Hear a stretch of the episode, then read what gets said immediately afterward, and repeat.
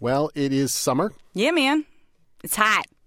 so turn the radio up. Let's do this thing. It's going to happen. Stand by playback. Five, four, The feed is coming down. two, one. This is Planet Money, live from Los Angeles, New York, Chicago, Miami, Sydney, Toronto, Tokyo, Beijing, Calgary, London, Barbados, Mexico. This is gonna go on forever. Melbourne, Singapore, Sri Lanka, Montreal,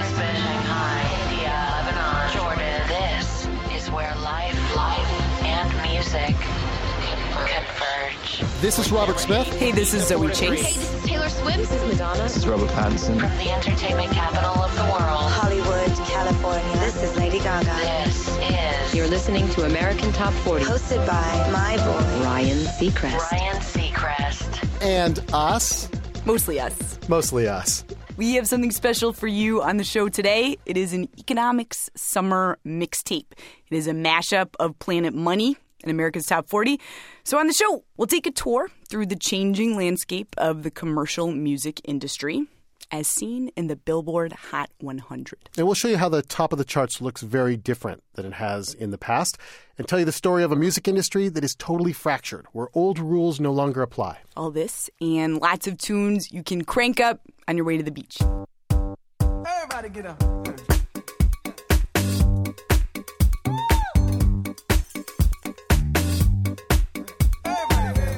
So I was listening to commercial radio this weekend, and there's a show that's been on the air forever on pop music stations called American Top 40. It used to be hosted by Casey Kasem, now Ryan Seacrest. And we're going to play just a little bit of this because it, it's a perfect example of how today's Top 40 radio is different from the days of yore. Let's talk about numbers. Three, two, and one. Last time we met looked like this. At number three, Icona Pop, Charli, and XCX with I Love It. Number two, Mirrors, Justin Timberlake. And on top, number one, Can't Hold Us, Macklemore, Ryan Lewis, and Ray Dalton. the battle is on. And those are three pretty great songs. They also are three very different ways to the top of the charts. One moved up the traditional way. The other two, you might not have seen them at all in the old days of pop music. And your position on these charts is determined by all sorts of things these days. American Top 40, they do it by listener requests. Billboard has this, you know, equation they use, sales, radio play, streaming sites, even YouTube views are thrown into this calculation. They add them all up and see who's number 1. Now, our guide today to this world is Chris Molanphy. He's a journalist who covers the Billboard charts for NPR Music and other outlets, and he's been looking into all of the strange things happening in pop music this summer. And he knows his stuff. Are you one of those guys that if I say June 2008, you can tell me what was at the top of the charts? June 2008 would be Katy Perry, I Kissed a Girl. Whoa. Either that or Coldplay, Viva La Vida. I think it was Viva La Vida first, then I Kissed a Girl. And he nailed it. I looked it up. That is exactly right. And and actually, those two artists he mentioned are a great place to start. Katy Perry and Coldplay. They took what we now know as the classic road to the top of the charts. They are mainstream artists from a major label. The singles were popular on the radio and on iTunes. The songs went big. The albums did fairly well.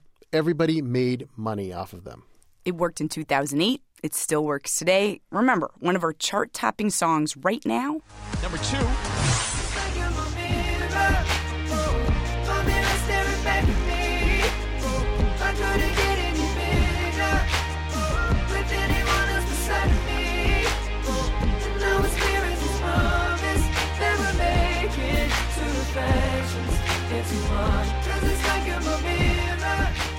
Justin Timberlake is the traditional model of a hit breaking insofar as that's when the setup and all the promotional effort works like a Swiss watch. It's timed carefully.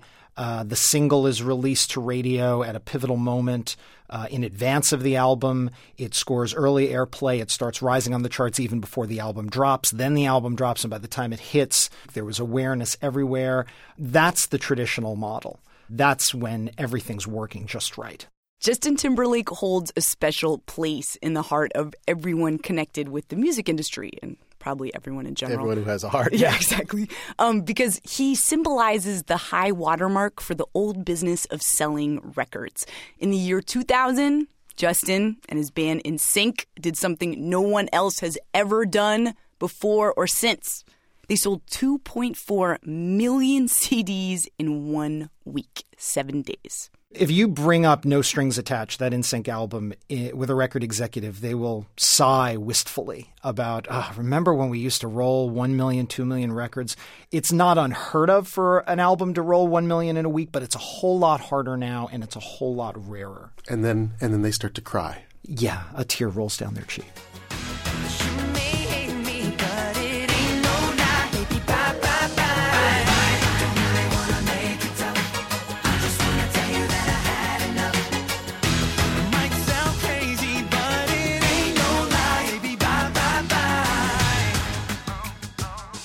Yeah, because right after that, the internet hits the music industry like a freight train after the year 2000.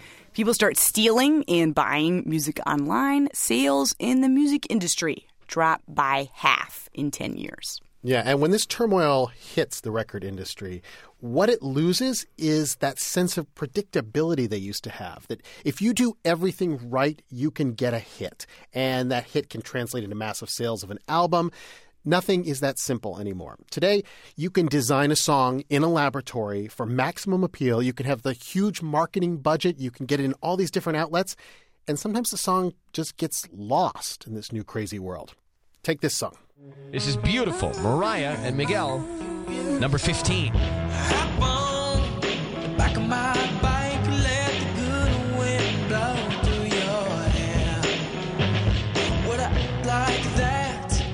Smile so bright. Oh, you're killing me. You know it ain't fair. Yeah. This song did all of the things that Justin Timberlake did, all the things that NSYNC did, made by top producers, ton of marketing. It has an established pop superstar, Mariah Carey, someone for whom I have a special place in my heart. Of course. And they even thought about updating Mariah for the new social media world because the name of this song is actually hashtag beautiful. It's the number sign followed by beautiful. They designed this song, this name specifically for Twitter. The thing that I don't get is if you're talking about the song on Twitter, do you like hashtag the hashtag? Do you spell it out H A S H T See, now this this may have been a problem. Um, this is not the song of the summer. This song, hashtag beautiful, it's languishing down low in the charts. One reason there is no room for poor Mariah at the top of the charts is that there are now a lot of other ways to get to the top. There are people who have chosen a very different path from Justin Timberlake. Ryan Seacrest, remind us, please. At number three, Icona Pop, Charli, and XCX with I Love It.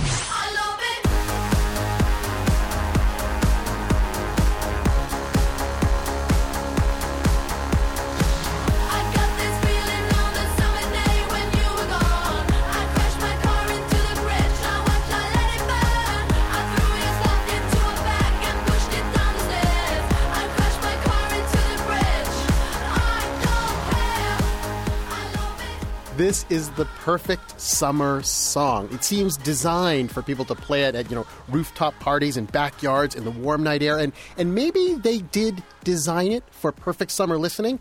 But if that's the case, they designed it for last summer, the summer of 2012, because that is when this song came out.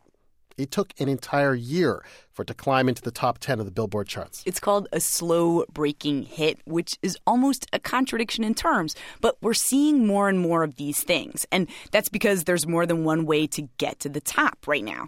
So groups that start out trying to climb the charts one way, they get blocked. And so they go around and they try another route. So it came out in 2012 by a Swedish DJ duo, Icona Pop. It did okay. Critics love it. I imagine it was played in very hip clubs that I don't go to, but it was not all over the radio. But then they found a different path for this song TV. It was featured on a few ads. It was the theme song for a short lived Jersey Shore spin off on cable, Snooki and JWoww. But even that didn't make this a hit. What set it over the edge was a moment on a certain HBO show about 20 something women. From Oberlin. Lena Dunham featured I Love It in a very memorable scene in the second season of Girls. Uh, it was a uh, very, uh, let's say, exuberant uh, club dancing scene.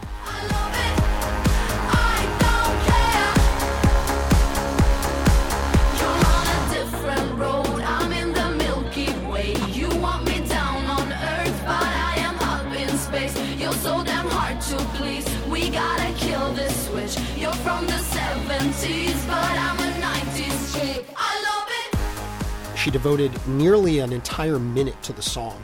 Uh, with Slow motion dancing. slow motion dancing by the Hannah character and uh, her uh, former gay boyfriend, but that's another story.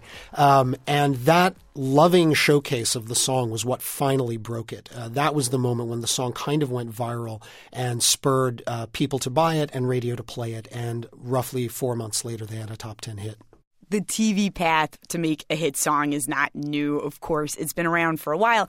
In fact, if you ask Chris who pioneered this path that Icona Pop took, he will mention this song.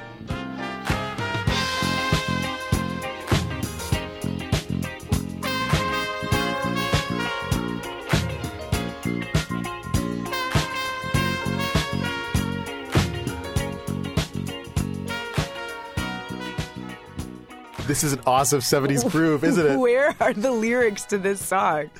there are no lyrics. This is the famous instrumental Rise by Herb Alpert. And this song went to number one in America. It won't surprise you from the sound of it in 1979.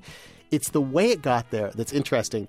It aired on the soap opera General Hospital. And Zoe, I looked this up and I was reminded about how weird the 1970s were because when I heard it was on General Hospital, I assumed it was, oh, I don't know, uh, a character's theme song or under a romantic scene. but I looked it up on YouTube. They have the actual scene on there. And the title of it is Luke Rapes Laura at the Campus Disco. what? This song played behind a pretty traumatic scene in General Hospital where one of the main characters gets raped by another main character, and it happens in a disco, and this is the song that's playing.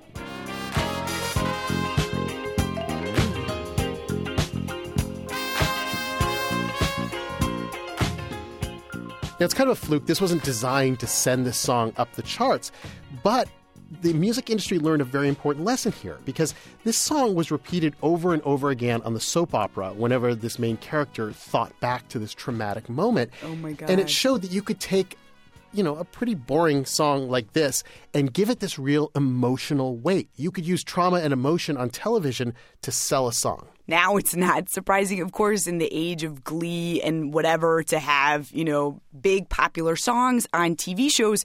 It's become kind of a science. Like the TV showcase for a hit song is even more powerful with like shareable video clips on YouTube, and it's now just a big part of the business. The industry employs what are called sync experts. These are people whose job it is to help place songs in movies and television shows um, because it's big business. It's one of the surest ways to turn a song, whether it's by an established artist or a little known artist, into a hit. One thing that does still work, though, after all these years the hospital soap opera. Grey's Anatomy has made careers in the last 10 years. Such as? The Fray uh, scored a top five hit called How to Save a Life thanks to Grey's Anatomy. Uh, the band Snow Patrol uh, scored their only American uh, top 10 hit with uh, Chasing Cars uh, thanks entirely to Grey's Anatomy. If I lay here, if I just lay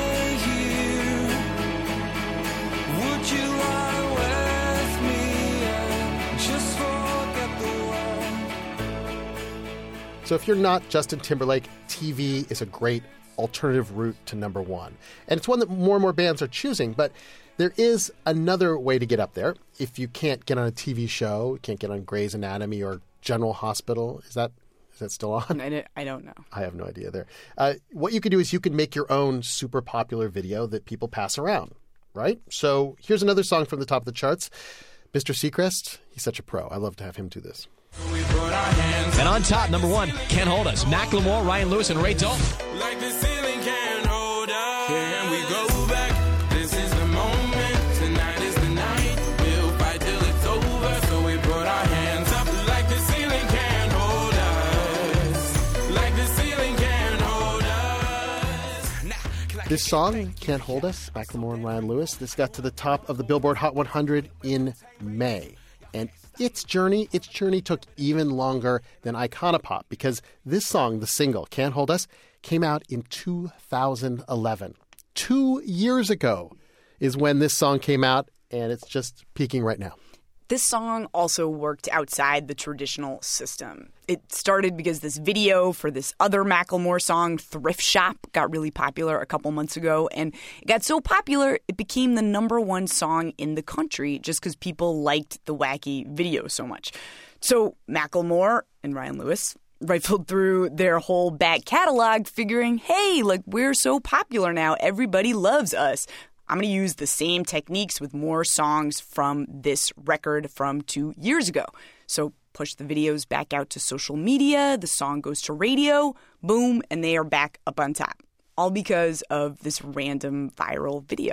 Yeah, but the thing about this kind of route is that it takes a long time. And this is something we've seen a lot of lately. If you're playing by the traditional rules, it takes about three or four months for a well marketed and promoted song to make it up the charts. I mean, that's a rough estimate. Some people do it very quickly on iTunes in a few weeks. Some people take a little longer. But that Justin Timberlake song that we've used as our example of sort of the old system, that took exactly four months to get to the top of the charts. And in the old days, if you missed that four month window lots of times, you were done.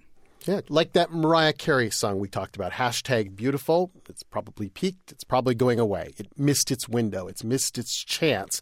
So Macklemore and Icona Pop and you know a bunch of other songs in the charts right now. I mean, they're doing this other thing, this recycling, this slow route to the top. And the major labels, they want a piece of this action too. They're picking up on this recycling trend and looking to sort of mine old songs from a while ago there have been many hits over the years that have started their lives at another genre. Um, right now, in the top 10, there's a, a huge hit by a uh, duo called Florida Georgia Line. They're a country duo, and uh, they had a number one hit uh, right around last Christmas called uh, Cruise. Uh, big hit on country radio.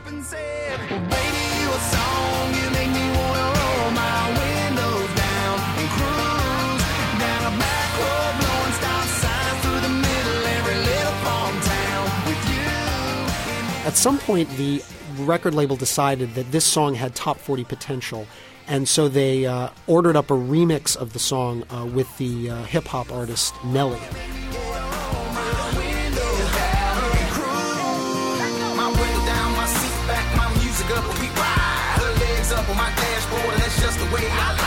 Hey, country girl, this country boy,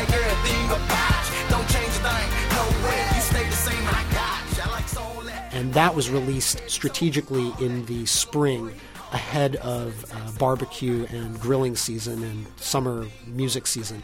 And uh, it worked like a charm because Cruise got a second life. It uh, uh shot up the charts and uh, made its way into the top 10 on the Hot 100 and is now getting played not only on country stations but on top 40 radio stations as well. Is this kind of trend of like having a song bubbling around for even two years and then figuring out a way to drive it up the charts through TV or whatever, a way of kind of just wringing the last juice that you can get out of this song like just to to try to make the dollars last as far as they can because there's fewer dollars to get at for the music industry. Right, and uh, the record labels have definitely trimmed their rosters in the last decade as the, the business has shrunk. So you can imagine that once they've designated something as a priority, uh, in for a penny, in for a pound, you're going to, you know, continue promoting something and trying to uh, get as much juice out of it as you can. So if you've had an alternative radio hit and you think there's any chance whatsoever that it could be a top 40 hit, uh, you're definitely going to go that route. Um, that's always been true to some extent, but we're seeing songs now on the Hot 100 that are lasting. Uh, months or even years um, because the industry is um, holding on to them as long as it can. I love this this notion that there there's nothing wasted anymore. Right. You know, it's like it, it's like a factory where the where the consultants come in and say, well, you know, you can reuse this stuff, you can move this faster, you can change your production lines. At this point, they are just trying to be as efficient as possible. Well, in all seriousness, if the record industry is going to uh, survive in some form over the next few decades, especially after the rude awakening they received in the early 2000s, efficiency is going to be the name of the game, and uh, wringing uh, the most they can out of every hit is going to be vital. Can you just pick uh, the song that we're going to go out on, please? What What would be your pick for song of the summer? We'll go out on that song. My pick for song of the summer. I hate to be boring, but I still like Daft Punk. That's not boring. That's an awesome song. Yeah. Um, what would you do? You want me to lead into it or? Uh... like introduce the song, like you're a radio DJ almost, but just say what? Yeah, why. yeah, yeah. Now's your big chance. Yeah. Uh, currently at number two on the Hot 100, and my pick for Song of the Summer here's Daft Punk with Get Lucky featuring Pharrell Williams and the immortal Nile Rodgers on guitar. like the legend of the phoenix. Beginnings. What keeps the planet spinning? You know, I'd say we'd make a Spotify playlist for today's show, except you could just turn on the radio.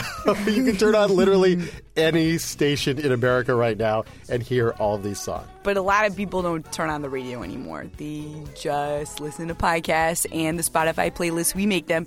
So we'll give you guys a playlist and we're going to include Rise on it because that song will never be on the radio again. Yeah, and it will never get old because it's awesome. We, as always, love to hear what you think of the program. Email us, planetmoney at npr.org. Find us on Facebook or Twitter. Of course, check Spotify this week. I'm Zoe Chace. And I'm Robert Smith. Keep your feet on the ground and keep reaching for the stars.